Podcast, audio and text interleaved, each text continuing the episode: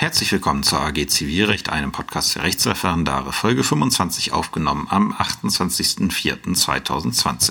Ja, zunächst mal eine, äh, eine kleine Entschuldigung, warum die Folge diese Woche etwas verzögert gekommen ist. Das hängt damit zusammen, dass ich zum einen im Moment eine Arbeitsgemeinschaft für Anfänger im Zivilrecht leite und da die erste Klausur geschrieben war und die war jetzt übers Wochenende durch mich zu korrigieren und parallel dazu korrigiere ich noch Examensklausuren. Und da ist dann die Zeit, äh, die ich eigentlich für den Podcast immer reserviere, ist natürlich vorrangig für diese Dinge verwendet worden. Und die Zeit, die ich dann über hatte, nachdem ich das korrigiert hatte, wusste ich dann auch irgendwie nicht mehr genau, was ich jetzt hier sagen wollte zum Thema ähm, Zwangsvollstreckungsrecht, dass ich gesagt habe, okay, vertagen wir das einfach auf meinen Homeoffice-Tag. Und deswegen gibt's die Folge halt jetzt.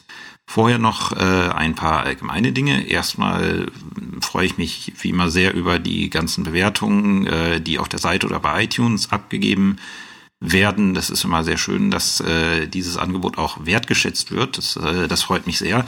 Und diese Woche hat dann die Hörerzahl, zumindest soweit ich es nachprüfen kann, auf Spotify und iTunes kumuliert, liegen wir jetzt hier über 500 Leute, die hier zuhören, was, wie ich finde, ja, also was mich sehr, sehr zum Teil überrascht und natürlich auch sehr gefreut hat, weil ich dann halt sehe, dass äh, für die Geschichte hier wohl auch ein echter Bedarf besteht. Da in dem Zusammenhang ist es dann so, wie gesagt, ich hänge jetzt ja gerade im Zwangsvollstreckungsrecht.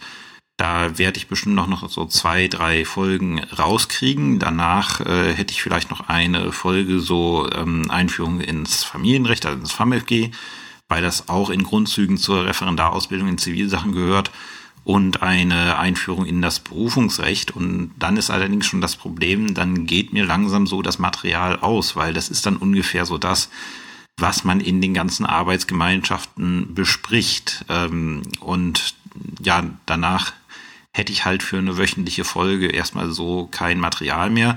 Da müsste ich mir dann irgendwelche Gerichtsentscheidungen zusammensuchen, die ich dann vielleicht für examensrelevant halte. Und deswegen nochmal, äh, ja, nochmal einfach die, äh, die Bitte. Das Forum oder die E-Mail-Adresse ist zum Beispiel jetzt hier in den Shownotes verlinkt zu nutzen und mir einfach mal mitzuteilen, was wären denn Themen, die ihr gerne hier im Podcast hören wolltet. Das müssen keine prozessualen Themen sein, das muss auch jetzt nichts mit der praktischen Ausbildung zu tun haben. Das können auch materiellrechtliche Problematiken sein, die euch irgendwie untergekommen sind und wo ihr sagt, ja, da möchte ich eigentlich noch mal was zu hören. Ich bin dafür jeden Hinweis dankbar, weil möglicherweise kriege ich dadurch eine Idee, wie ich äh, thematisch eine Folge zusammenstelle. Und äh, das hätte dann den Vorteil, dass dann hier auch wöchentlich weitergehen kann. Ansonsten wird es halt ein, dann ein bisschen dauern, bis äh, die jeweils aktuelle Folge verfügbar ist. Und dann muss ich mal wieder eine Korrektur vornehmen. Und zwar betrifft das die Folge 22. Das war die Einführungsphase, äh, die Einführungsfolge in das Zwangsvollstreckungsrecht. Da bin ich jetzt äh, auf Facebook darauf hingewiesen worden, dass ich da gesagt hätte, Paragraph 797 Absatz 5 ZPO, das ist die Zuständigkeitsvorschrift für die Vollstreckungsklage, äh, Vollstreckungsgegenklage bei notariellen Urkunden ähm, die, da würde es äh, darauf ankommen, wo der Notar seinen Amtssitz hat. Und das ist, äh, da hat äh, ein Zuhörer mich darauf hingewiesen, dass in 797 Absatz 5 ZBO was anderes stehen würde. Das ist auch richtig, dass er mich darauf hingewiesen hat. In der Folge zur Vollstreckungsgegenklage habe ich es auch richtig gemacht. Das Problem da, da, da war, da hatte ich gerade selber einen anderen Fall im Kopf, der, äh, der damit, äh, der, wo es auf den Amtssitz des Notars äh, ankam, der mit der Vollstreckungsgegenklage nichts zu tun hatte. Also wie gesagt, gesagt, äh, wer das gehört hat, bitte hier die Klarstellung beachten und glücklicherweise habe ich es dann auch bei der eigentlichen Folge zur Vollstreckungsgegenklage richtig gemacht.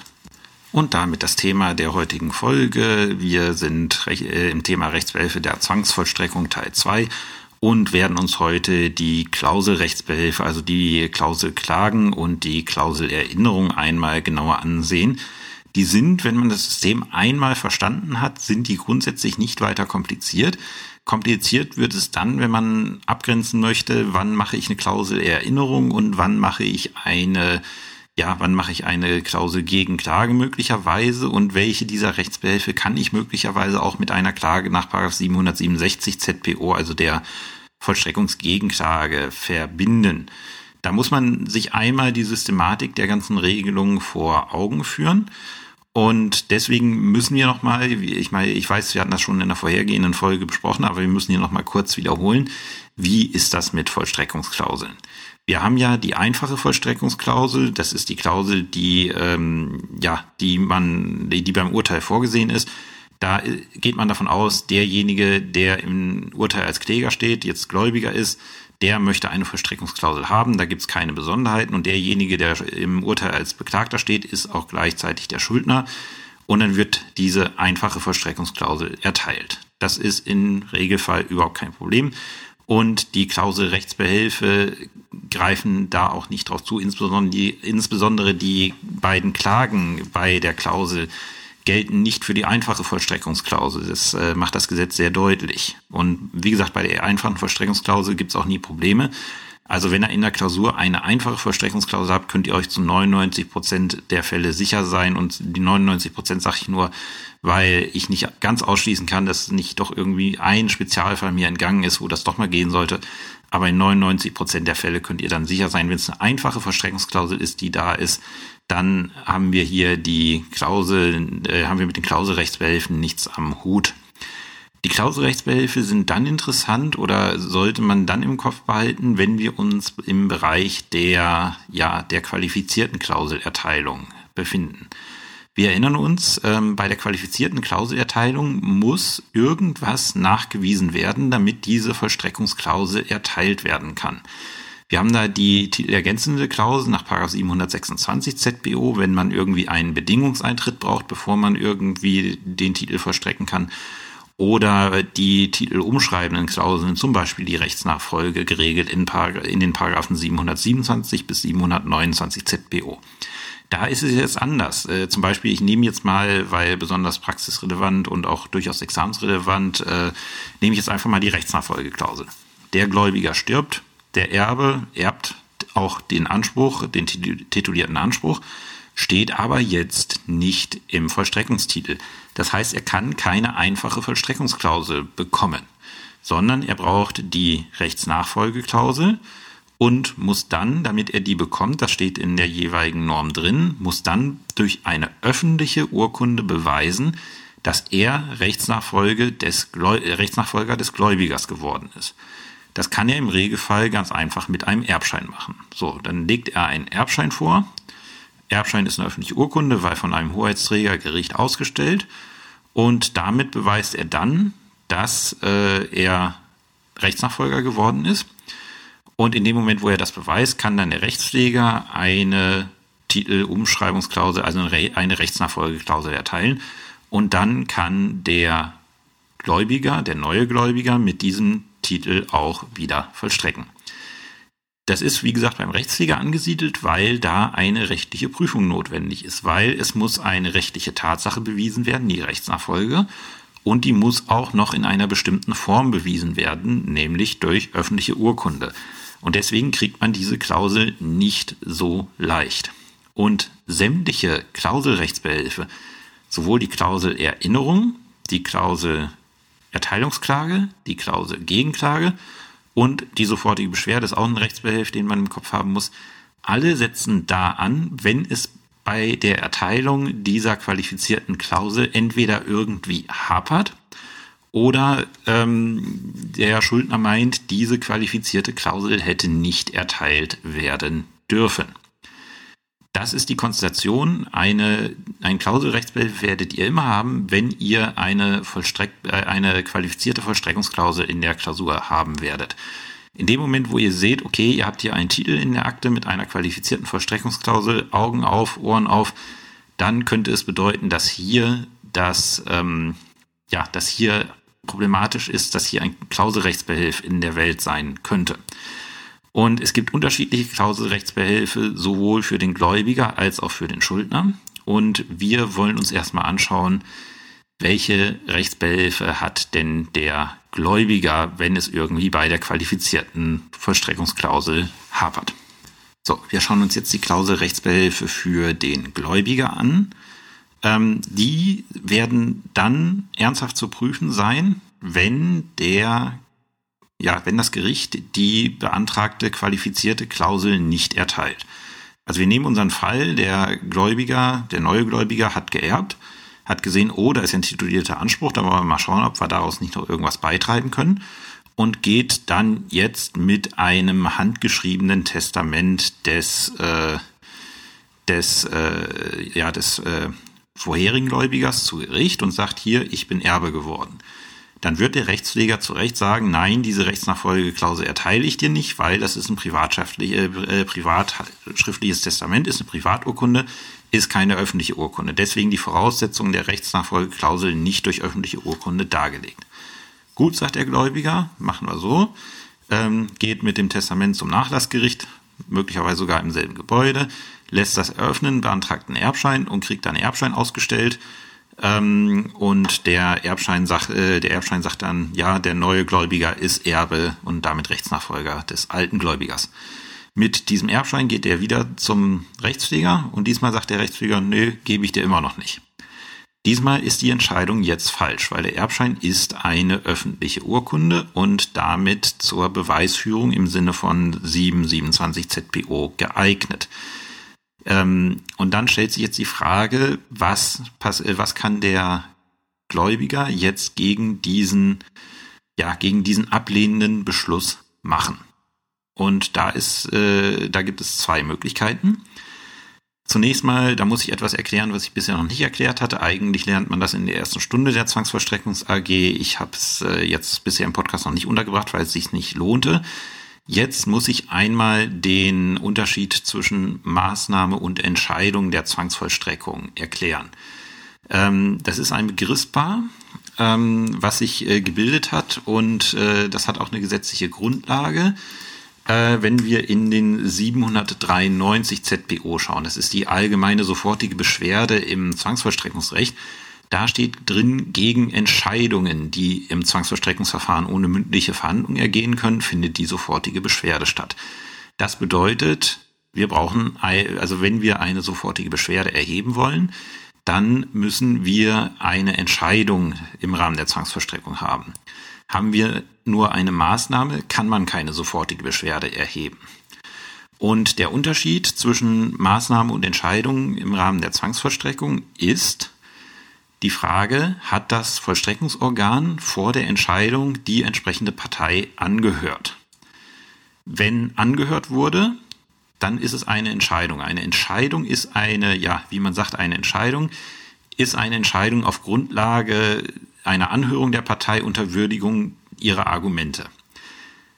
Wohingegen eine Maßnahme etwas ist, was ohne Anhörung dieser Partei ergeht.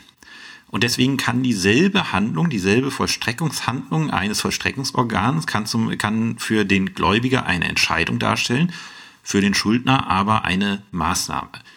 Stellen wir uns das hier vor. Wie gesagt, der Gläubiger will mit seinem Erbschein die Rechtsnachfolgeklausel haben. Der Rechtsträger sagt, nein, kriegst du nicht wird den Schuldner deswegen auch nicht anhören, weil äh, warum? Wenn er, dem, wenn er den Antrag ablehnt, ist der Schuldner dadurch nicht beschwert, hört ihn nicht an. Dann ist die Entscheidung für äh, ist dieser ist diese also diese Entscheidung, die der Rechtsträger trifft, ist für den Gläubiger eine Entscheidung im Rahmen der Zwangsverstreckung, weil er hat es beantragt, der Rechtsträger hat seine Argumente zur Kenntnis genommen, hat, er hat darüber entschieden ist klar, wenn was nur auf Antrag ergeht, sobald jemand irgendwas beantragen muss, bevor eine Entscheidung ergeht, ist es immer eine Entscheidung im Rahmen der Zwangsvollstreckung. Für den Schuldner ist es allerdings eine Maßnahme, weil der Schuldner zu diesem Punkt nicht angehört worden ist. Und das muss man immer beachten, gerade bei, wir werden es in der nächsten Woche sehen, bei der Vollstreckungserinnerung ist es wichtig, weil die Vollstreckungserinnerung kann ich nur gegen Maßnahmen im Rahmen der Zwangsvollstreckung einlegen. Gegen Entscheidungen kann ich die sofortige Beschwerde nach 793 ZPO nehmen. So, und nachdem der Unterschied jetzt klar ist, wissen wir, okay, wir haben eine Entscheidung im Rahmen der Zwangsvollstreckung. Und deswegen kann der Schuldner erstmal, äh, kann der Gläubiger erstmal gegen diesen ablehnenden Beschluss des Rechtspflegers nach 793 ZBO sofortige Beschwerde erheben. Über die entscheidet dann der, äh, die Beschwerdekammer am Landgericht, im Regelfall durch den Einzelrichter. Entscheidung ergeht dann durch Beschluss und ähm, was kann er damit geltend machen? Zum Beispiel, in diesem Fall, ja, liebes, äh, liebes Beschwerdegericht, der Rechtspfleger hat verkannt, dass der Erbschein eine öffentliche Urkunde ist.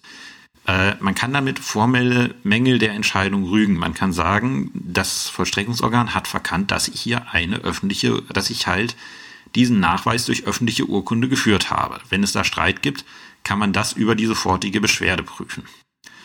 Und das andere, was der Gläubiger machen kann, ist die Klage auf Erteilung der Vollstreckungsklausel. Die ist geregelt in 731 ZPO und da steht dann drin, kann der nach dem Paragraphen 726 Absatz 1 und den Paragraphen 727 bis 729 erforderliche Nachweis, man sieht, das gilt nur für die qualifizierten Vollstreckungsklauseln, nicht durch öffentliche oder öffentlich beglaubigte Urkunde geführt werden, so hat der Gläubiger bei dem Prozessgericht des ersten Rechtszug aus dem Urteil auf Erteilung der Vollstreckungsklausel Klage zu erheben.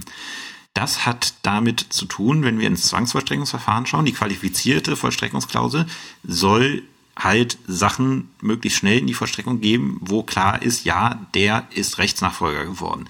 Deswegen der Nachweis durch öffentliche oder öffentlich beglaubigte Urkunde, weil das einen höheren Wahrheitsgehalt oder einen höheren Wahrheitsbeweis erbringt. Und da soll es dann schnell gehen mit der Vollstreckung. Wenn ich so einen Nachweis aber nicht erbringen kann, dann ist es so, da muss ich sagen, okay, ähm, du kannst da immer noch diesen Titel haben, aber dann musst du in einem förmlichen Gerichtsverfahren mit den normalen Beweismitteln der ZPO beweisen, dass du Rechtsnachfolger geworden bist. Da wird nicht nochmal der titulierte Anspruch in Frage gestellt, der ist festgestellt durch den Titel, aber es wird dann ein Rechtsstreit um die Frage geführt, ist der Gläubige, der neue Gläubiger Rechtsnachfolger des alten Gläubigers geworden? Oder halt, welche Tatsache jetzt gerade für die qualifizierte Klausel von äh, Bedeutung ist. Ich habe jetzt die Rechtsnachfolgeklausel in meinem Beispiel genommen. Das hat halt, wie gesagt, den Vorteil, man muss halt nicht nochmal äh, den titulierten Anspruch neu aufrollen, aber ich muss halt in einem normalen Gerichtsverfahren klären, ist der neue Gläubiger Rechtsnachfolger des Alten. Und das ist halt die, Frage, die Abgrenzungsfrage, die man dann vornimmt, ähm, welchen Rechtsbehelf wähle ich. In meinem Ausgangsfall, wie gesagt, er hat einen Erbschein, wo drin steht, er ist Rechtsnachfolger, wird man die sofortige Beschwerde wählen. Warum? Er kann ja durch öffentliche Urkunde nachweisen, dass er Rechtsnachfolger geworden ist. Das Gericht, also der Rechtspfleger, irrt nur darüber, dass das eine öffentliche Urkunde ist. Und das kann ich einfacher und schneller mit der sofortigen Beschwerde erheben, weil die sofortige Beschwerde wird durch Beschluss äh, entschieden. Ähm, ist ein rein schriftliches Verfahren und geht halt deutlich schneller, ist kostengünstiger und äh, dementsprechend, äh, ja, dementsprechend halt schneller, effizienter und sollte man dann wählen. Ähm, die hat, wie gesagt, Form und Frist äh, zu beachten, wie bei jeder sofortigen Beschwerde. Da erzähle ich jetzt nichts Neues. Entscheidung ergeht, hatte ich auch schon gesagt, durch das Landgericht, im Regelfall durch den originären Einzelrichter, der es auf die Kammer übertragen kann, wenn er da grundsätzliche Bedeutung sieht. Und der Tenor dieser Entscheidung lautet dann ähm, im Regelfall dahin, dass das Amtsgericht angewiesen wird oder dass das äh, Landgericht, je nachdem welches das Ausgangsgericht war, äh, angewiesen wird, dem neuen Gläubiger die Vollstreckungsklausel als Rechtsnachfolgeklausel zu erteilen. Jetzt einen anderen Fall, den Fall hatte ich tatsächlich mal in meiner Praxis. Ich war nämlich mal äh, Beschwerderichter für Zwangsvollstreckungssachen am Landgericht Stendal und da ist mir der folgende Fall untergelaufen. Der, äh, der antragstellende Gläubiger war ein Rechtsanwalt, und die Mutter dieses Rechtsanwalts hatte eine Nachhilfe, ja, so eine Nachhilfeschule, hat Nach Nachhilfeunterricht gegeben, Studienkreis. Und ähm, aus dieser, äh, aus dieser äh, Tätigkeit äh, war eine Forderung äh, tituliert worden. Und die Mutter ist dann gestorben und wurde von ihren beiden Söhnen in Erbengemeinschaft be äh, beerbt, zu der auch der neue Gläubiger, der Rechtsanwalt, gehörte. Und äh, da gab es dann auch einen Erbschein, aber der Erbschein lautete halt auf die beiden Söhne in Erbengemeinschaft. Und der, äh, der Rechtsanwalt kam dann zum Amtsgericht und wollte diesen Titel umgeschrieben haben, auf sich alleine als Rechtsnachfolger und hat da den Erbschein vorgelegt. Und daraufhin hat der Rechtspfleger ihn angehört, hat gesagt, lieber Rechtsanwalt, ähm, das äh, beweist lediglich, dass die Erbengemeinschaft Rechtsnachfolger geworden ist, nicht du alleine. Deswegen kann ich das auf dich nicht umschreiben. Und daraufhin hat dann der Anwalt äh, anwaltlich versichert, es wäre so, dass äh, sein Bruder und er die Erbengemeinschaft auseinandergesetzt hätten und dass darüber Einigkeit besteht, dass er jetzt diesen titulierten Anspruch alleine erben soll. Das wäre so die Auseinandersetzungsvereinbarung äh, gewesen. Und der Rechtspfleger hat das dann abgelehnt mit der Begründung, nein, das ist keine öffentliche Urkunde. Dagegen hat der Rechtsanwalt sofortige Beschwerde eingelegt, es landete bei mir. Und ich habe ihm auch gesagt, eine anwaltliche Versicherung ist keine öffentliche Urkunde. Ganz einfach. Dementsprechend die Voraussetzung der Rechtsnachfolgeklausel nicht durch öffentliche Urkunde bewiesen. Was hätte der Rechts äh, Rechtsanwalt in dem Fall machen müssen? Genau, er hätte Vollstre äh, Klage auf Erteilung der Vollstreckungsklausel nach 731 ZPO erheben müssen und hätte dann in dem Verfahren alle Beweismittel zur Verfügung, könnte unter anderem sein Bruder als Zeugen benennen, dass diese Auseinandersetzung der Erbengemeinschaft so erfolgt ist, wie sie erfolgt oder wie er behauptet. Ähm, und wenn das dann so ist, dann wäre er jetzt allein verfügungsberechtigt, alleiniger Rechtsnachfolger für diesen titulierten Anspruch. Und dann wäre die Vollstreckungs, äh, die Klage auf Erteilung der Vollstreckungsklausel begründet. Ähm, wer ist zuständig? Das sagt die Norm ganz deutlich. Das Prozessgericht des ersten Rechtszuges, wie bei der Vollstreckungsgegenklage beim normalen Urteil auch. Ähm, sonst sind die Prozessvoraussetzungen wie bei jeder anderen Klage auch. Und die Klage ist, hatte ich schon gesagt, begründet, wenn der Gläubiger mit allen im Zivilprozess zulässigen Beweismitteln beweisen kann, dass die Voraussetzungen für die Erteilung der qualifizierten Klausel vorliegen. Und äh, der Tenor lautet dann, ähm, entweder der, dem Kläger ist die äh, Vollstreckungsklausel zu dem Vollstreckungstitel so und so zu erteilen oder die Erteilung der Vollstreckungsklausel zum ist zulässig oder der Rechtspfleger wird angewiesen, die Rechtsnachfolgeklausel wie auch immer zu erteilen. Also etwas von den Geschichten, die da in Frage kommen. Rechtsmittel ist dann wie gegen jedes andere Urteil auch die Berufung. Das sind die beiden Rechtsbehelfsmöglichkeiten, die der Gläubiger hat. Der Gläubiger hat keine Möglichkeit der Klauselerinnerung. Warum nicht? Weil Paragraph 732 ZPO sagt, die Klauselerinnerung kann ich nur gegen die Erteilung der Vollstreckungsklausel erheben.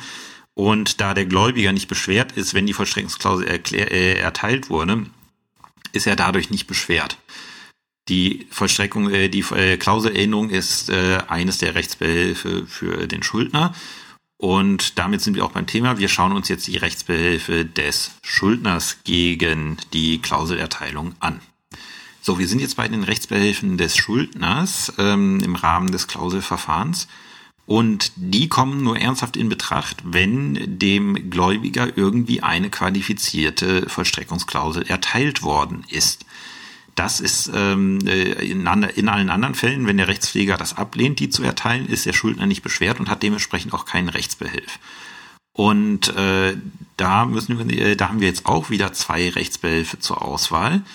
Wie gesagt, wir nehmen wieder unseren Fall. Ähm, Gläubi, äh, Gläu neuer Gläubiger kommt mit einem Erbschein und sagt, ich bin Rechtsnachfolger.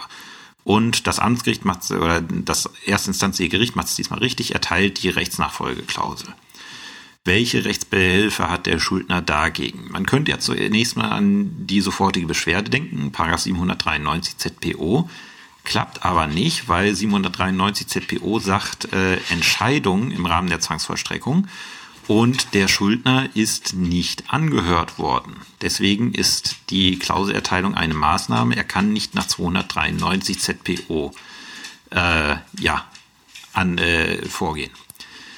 Da bleiben dann zwei Möglichkeiten. Einmal die Klausel Erinnerung nach 732 ZPO oder die Klausel Gegenklage oder Klage gegen die Vollstreckungsklausel, geregelt in 768 ZPO. Was ist der Unterschied? Der Unterschied ist wirklich enorm fließend und teilweise sind sie auch deckungsgleich. Ähm, der Schwerpunkt bei der Klausel Erinnerung liegt auf formellen Gründen. Zum Beispiel, ähm, die, das, die Urkunde, die das Gericht da herangezogen hat, um die qualifizierte Klausel zu erteilen, ist keine öffentliche Urkunde. Das heißt, es fehlt an, dem, an der formellen Voraussetzung für die Erteilung der Klage, egal wie es materiell jetzt ist. Aber die formellen Voraussetzungen für die Erteilung der qualifizierten Vollstreckungsklausel liegen nicht vor. Denken wir an meinen Fall mit dem Rechtsanwalt. Gehen wir mal davon aus, der Rechtspfleger sagt, ja, äh, die anwaltliche Versicherung ist eine öffentliche Urkunde. Ich erteile die Rechtsnachfolgeklausel. Dann kommt, äh, kriegt der Schuldner das irgendwie mit, äh, dass da Rechtsnachfolgeklausel erteilt wurde und sagt, Moment, anwaltliche Versicherung, das ist doch keine, öffn äh, das ist doch keine öffentliche Urkunde. Da würde sich dann die Klauselerinnerung anbieten. Dann kann der Schuldner Erinnerungen gegen die Vollstreckungsklausel, äh, gegen die Erteilung der Vollstreckungsklausel einlegen und äh, kann dann sagen, liebes Gericht, das ist keine öffentliche Urkunde. Und diese Erinnerung wäre dann begründet. Ist dann so, äh, zuständig für diese Klausel Erinnerung ist äh, nach den Paragraphen 732 und 802 ZBO das Gericht, das die Vollstreckungsklausel erteilt hat. Ist logisch. Derjenige, der die erteilt hat, muss sich dann auch mit den Einwänden dagegen befassen. Für, äh, die Form für die Klauselerinnerung äh, ist schriftlich, kann auch zu Protokoll der Geschäftsstelle erteilt werden. Was bedeutet, ich brauche für eine Klauselerinnerung beim Landgericht keinen Anwalt, weil jede Erklärung, die zu Protokoll der Geschäftsstelle erklärt werden kann, kann ich ohne Anwalt erklären.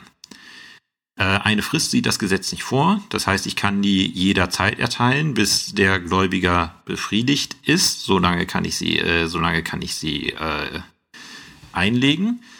Ähm, es kann im Einzelfall eine Verwirkung in Betracht kommen, da sind aber hohe Anforderungen dran zu stellen und es ist eher selten davon auszugehen, dass hier eine Verwirkung vorliegt. Ist dann so, der, ähm, heißt es, äh, der Rechtspfleger wird das dann prüfen und kann dann dieser Erinnerung abhilfen und kann dann sagen, äh, ja okay, ich erkläre die Zwangsvollstreckung aus dieser vollstreckbaren Ausfertigung für unzulässig. Das wäre dann der Tenor, wenn das Ganze äh, begründet ist. Wenn das, wenn, äh, wenn wir jetzt den Fall haben, in unserem Fall, der Rechtspfleger bleibt dabei und sagt, äh, dass das eine, ja, dass das, dass die anwaltliche Versicherung eine öffentliche Urkunde ist, dann würde er die Erinnerung zurückweisen. Welchen, welches Rechtsmittel hat jetzt der Schuldner gegen diese Erinnerung, äh, gegen diese Zurückweisung der Erinnerung? Da ist es jetzt so, jetzt hatte er ja rechtliches Gehör. Er hat ja irgendwas vorgetragen dazu und das äh, Gericht hat entschieden. Diese Erinnerungsentscheidung, die durch den Rechtspfleger dann ergeht, ist dann eine Entscheidung im Rahmen der Zwangsvollstreckung. Und die kann dann nach 793 ZPO mit der sofortigen Beschwerde zum jeweiligen Beschwerdegericht angefochten werden. Das ist der eine Fall. Wann mache ich eine Klausel Gegenklage? Da muss ich dann schauen, damit kann ich den materiellen Einwand bringen, dass die Voraussetzungen für die, äh, für die Erteilung dieser qualifizierten Klausel nicht vorliegen also im Rahmen unserer Rechtsnachfolgeklausel, dass die Rechtsnachfolge nicht vorliegt. Ein Beispiel, wie gesagt, unser erstes Beispiel, der neue Gläubiger kommt mit einem Erbschein, das, der eine öffentliche Urkunde ist, daraufhin erteilt das, äh, aus, äh, das, ähm, äh, das Gericht die Rechtsnachfolgeklausel. Der Schuldner weiß aber, Moment, die sind hier bei Erteilung des Erbscheins von, äh, von gesetzlicher Erbfolge ausgegangen. Ich weiß aber, dass der alte Gläubiger durch Testament wen anders zum Erben bestimmt hat. Dieser Erbschein, der erteilt wurde, ist falsch, weil das Nachlassgericht nicht wusste, dass ein Testament existiert. Das ist aber ein Einwand, der, den kann ich mit der Klausel Erinnerung nicht geltend machen, weil es ist kein formeller Einwand. Die Entscheidung, die Klausel zu erteilen, ist formell ordnungsgemäß gefallen. Aber sie ist mit der materiellen Rechtslage nicht in Einklang zu bringen. Das kann ich dann mit der Klausel Gegenklage geltend machen, die geregelt ist in 768 ZBO. Zuständig ist auch da das Prozessgericht des ersten Rechtszuges. Dafür brauche ich dann beim ab Landgericht aufwärts, beziehungsweise ab Landgericht brauche ich dann einen Anwalt, weil das ein normaler Prozess ist, der dem Anwaltszwang unterliegt. Ähm, die allgemeinen Prozessvoraussetzungen für jede Klage müssen gegeben sein. Gegebenenfalls muss ich äh, beim Rechtsschutzbedürfnis hinschauen, ob ich das Ziel nicht einfacher mit der Vollstreckungs, äh, mit der Klausel Erinnerung nach 732 ZBO erreichen kann, was in dem Fall ja nicht geht, hatten wir gerade geprüft. Und jetzt ist was Interessantes. Man könnte jetzt irgendwie auf die Idee kommen, Moment, der klagt hier und möchte, dass was aus der Welt geschafft wird. Dann muss er auch beweisen, dass die Voraussetzungen für die Erteilung der Vollstreckungsklausel, also der qualifizierten Vollstreckungsklausel nicht vorliegen. Das wäre jetzt so, wenn man im ersten Moment mal drüber nachdenkt, wäre das eigentlich irgendwie so, ja, wie ich finde, die logische Konsequenz daraus. Das, in, das stimmt aber nicht, weil die Beweislast richtet sich bei der Vollstreckungsgegenklage nicht nach der Parteirolle, sondern ist, wie sie in jedem anderen Verfahren bei der Erteilung der Klausel auch ist. Das bedeutet, der Schuldner kann hergehen und klagen und sagen, ich bestreite, dass du Rechtsnachfolger bist. Und dann muss der Beklagte, also der Gläubiger, beweisen im Rahmen der Klausel Gegenklage, dass er Rechtsnachfolger geworden ist oder halt die anderen Voraussetzungen für die jeweilige qualifizierte Vollstreckungsklausel. Das äh, ist was, was man sich unbedingt im Gedächtnis behalten muss, weil es ist jetzt nicht so ganz offensichtlich, dass die Beweislastverteilung da so ist, wie sie jetzt ist. Und äh, wie gesagt, deswegen dran denken, auch im Verfahren der Klausel Gegenklage muss der Gläubiger beweisen, dass er tatsächlich Rechtsinhaber ist. Das wird dann erstmal recht leicht sein, weil er hat ja schon eine öffentliche Urkunde, wo das drin steht, die halt auch im normalen Verfahren voll, äh, vollen äh, Beweis äh, für diese Tatsache erbringt. Aber wir denken an den Fall, der, äh, der Schuldner weiß, dass äh, da ein Testament besteht, weswegen der Erbschein unrichtig ist. Dann könnte er jetzt zum Beispiel irgendwie, wenn er wen kennt, der das Testament hat, könnte zum Beispiel dieses Testament vorlegen. Oder könnte den, äh, könnte jemanden, der über die Erbfolge Bescheid weiß, als Zeugen benennen. Und so weiter und so fort. Und so entwickelt sich dann daraus halt ein Rechtsstreit, den man sich äh, dann genau ansehen muss, wie, wie dann die Beweislage ist. Und am Ende wird dann entschieden, wenn die Vollstreckungsklausel zu Recht erteilt wurde, wird die, die Entscheidung auf klare Abweisung lauten kommt das Gericht zu dem Ergebnis, dass die Vollstreckungsklausel ähm, zu Unrecht erteilt wurde, dann wird es wie folgt tenorieren. Die Zwangsvollstreckung aus der, aufgrund der zum erteilten Vollstreckungsklausel wird für unzulässig erklärt oder alternative Form der Tenorierung, ähm, die Zwangsvollstreckung aus der dem Beklagten erteilten vollstreckbaren Ausfertigung des Vollstreckungstitels so und so wird für unzulässig erklärt. Und hier ist ein ganz, ganz hässliches Problem, weil von den ganzen Rechtsbehelfen, die wir heute gehört haben, ist die Klausel Gegenklage der einzige Rechtsbehelf, den ich mit der Vollstreckungsgegenklage kombinieren kann. Die kann ich beide erheben. Das macht ja auch irgendwie Sinn. Also ich, ich kann zum Beispiel sagen, ja, äh, also erstens, du bist schon überhaupt nicht Rechtsnachfolger geworden und wenn du das doch beweisen könntest, dann, äh, dann mache ich auch gleichzeitig noch eine Vollstreckungsgegenklage, nämlich dass äh, ich hier aufrechnen kann oder was auch immer. Halt andere materielle rechtliche Einwände bringe. Deswegen kann ich beide kombinieren. Und das ist das Hässliche daran, dass sich die Klageanträge kaum unterscheiden. Das ist eine gemeine Falle in der Klausur. Wenn da zwei Klageanträge drinstehen, der erste ist, äh, die Zwangsvollstreckung aus dem Vollstreckungstitel für unzulässig zu erklären. Und dann der zweite Antrag, die Zwangsvollstreckung aus der vollstreckbaren Ausfertigung des Vollstreckungstitels für unzulässig zu erklären. Da sind zwei Worte anders und schon habe ich eine ganz andere Klageart. Und wenn ich mich dann in den Rechtsbehelfen im Zwangsvollstreckungsrecht nicht auskenne, dann laufe ich Gefahr, diese zweite Klageart zu übersehen und halt auch den Prüfungsumfang zu übersehen. Das ist, äh, wie gesagt, meine, mein Ergänzungsvorbereitungsdienst hatte diese hässliche Fallkonstellation. Und ähm, da, wie gesagt, Augen auf bei den Rechtsbehelfen. Immer zuerst klären in der zwangsvollstreckungsrechtlichen Klausur aus gerichtlicher Sicht, welchen Rechtsbehelf habe ich hier denn zu entscheiden. Und äh, aus anwaltlicher Sicht muss ich mir dann halt in den Zweckmäßigkeitserwägungen die Frage stellen, welchen Rechtsbehelf erhebe ich hier denn? Und äh, da habe ich gerade die Abgrenzungskriterien für die äh, Klausel Erinnerung und die Klausel Gegenklage genannt. Und bei der Klausel Gegenklage muss man dann auch immer noch mal überlegen, mache ich das zusammen mit einer Verstreckungsgegenklage, mache ich nur das eine, mache ich nur das andere. Kommt halt drauf an, zu was für einem Ergebnis ihr jetzt letztlich in eurem Gutachten davor gekommen seid. Wie gesagt, Anwaltsklausuren sind nicht so mein Ding. Ich kann das hier noch rudimentär erklären. Ich stand mit den Dingern schon als äh, Referendar auf Kriegsfuß und es hat sich auch nicht wirklich gebessert in der Zeit danach. Aber das sind so Gedanken, die ihr euch machen, muss, äh, machen müsst. Mit welchem Rechtsbehelf hier in der Zwangsvollstreckung? Das ist nun mal ein Spielfeld für die Anwaltsklausur, weil es halt so viele Rechtsbehelfe gibt ähm, welche, welchen Rechtsbehelf kann ich hier denn mal irgendwie nehmen? Wenn der Klausurersteller hässlich ist, hat er vielleicht auch noch irgendwie eine, äh, eine Problematik mit der Rechtskraft äh, eingebaut, so dass man vielleicht über Wiedereinsetzung, vielleicht sogar eine Berufung nachdenken könnte. Müsste man, muss man dann die äh, konkrete Klausursituation sehen. Aber das ist der, Zwangs äh, der Schwerpunkt bei Zwangsvollstreckungssachen im, äh, im Examen aus Anwaltssicht. So, das waren die Klauselrechtsbehelfe. Wie ihr seht, eine kürzere Folge geworden.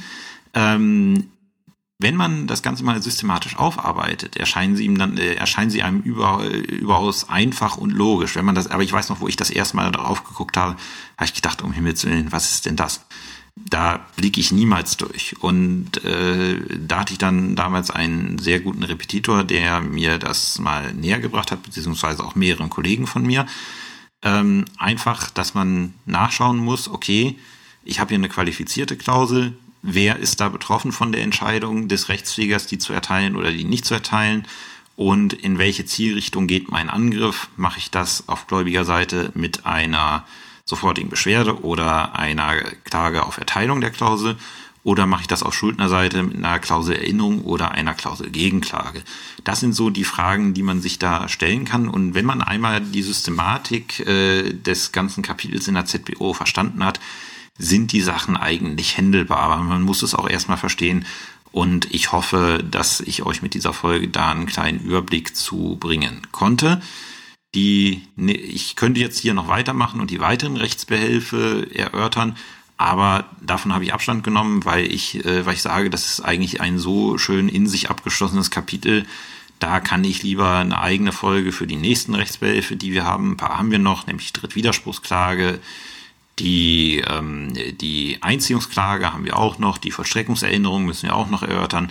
Das sind so Sachen, die passen eigentlich nicht wirklich zu dieser Folge und deswegen belasse ich es einfach jetzt abgeschlossen bei diesem Teil 2, die Klauselrechtsbehelfe dann kann jeder, der sich mit den Klauselrechtsbehelfen auseinandersetzt, sehen, gut, in einer, ja gut, etwas mehr, in einer halben Stunde, knapp eine Dreiviertelstunde, habe ich dann eine Einführung gehört, wie die Dinger funktionieren.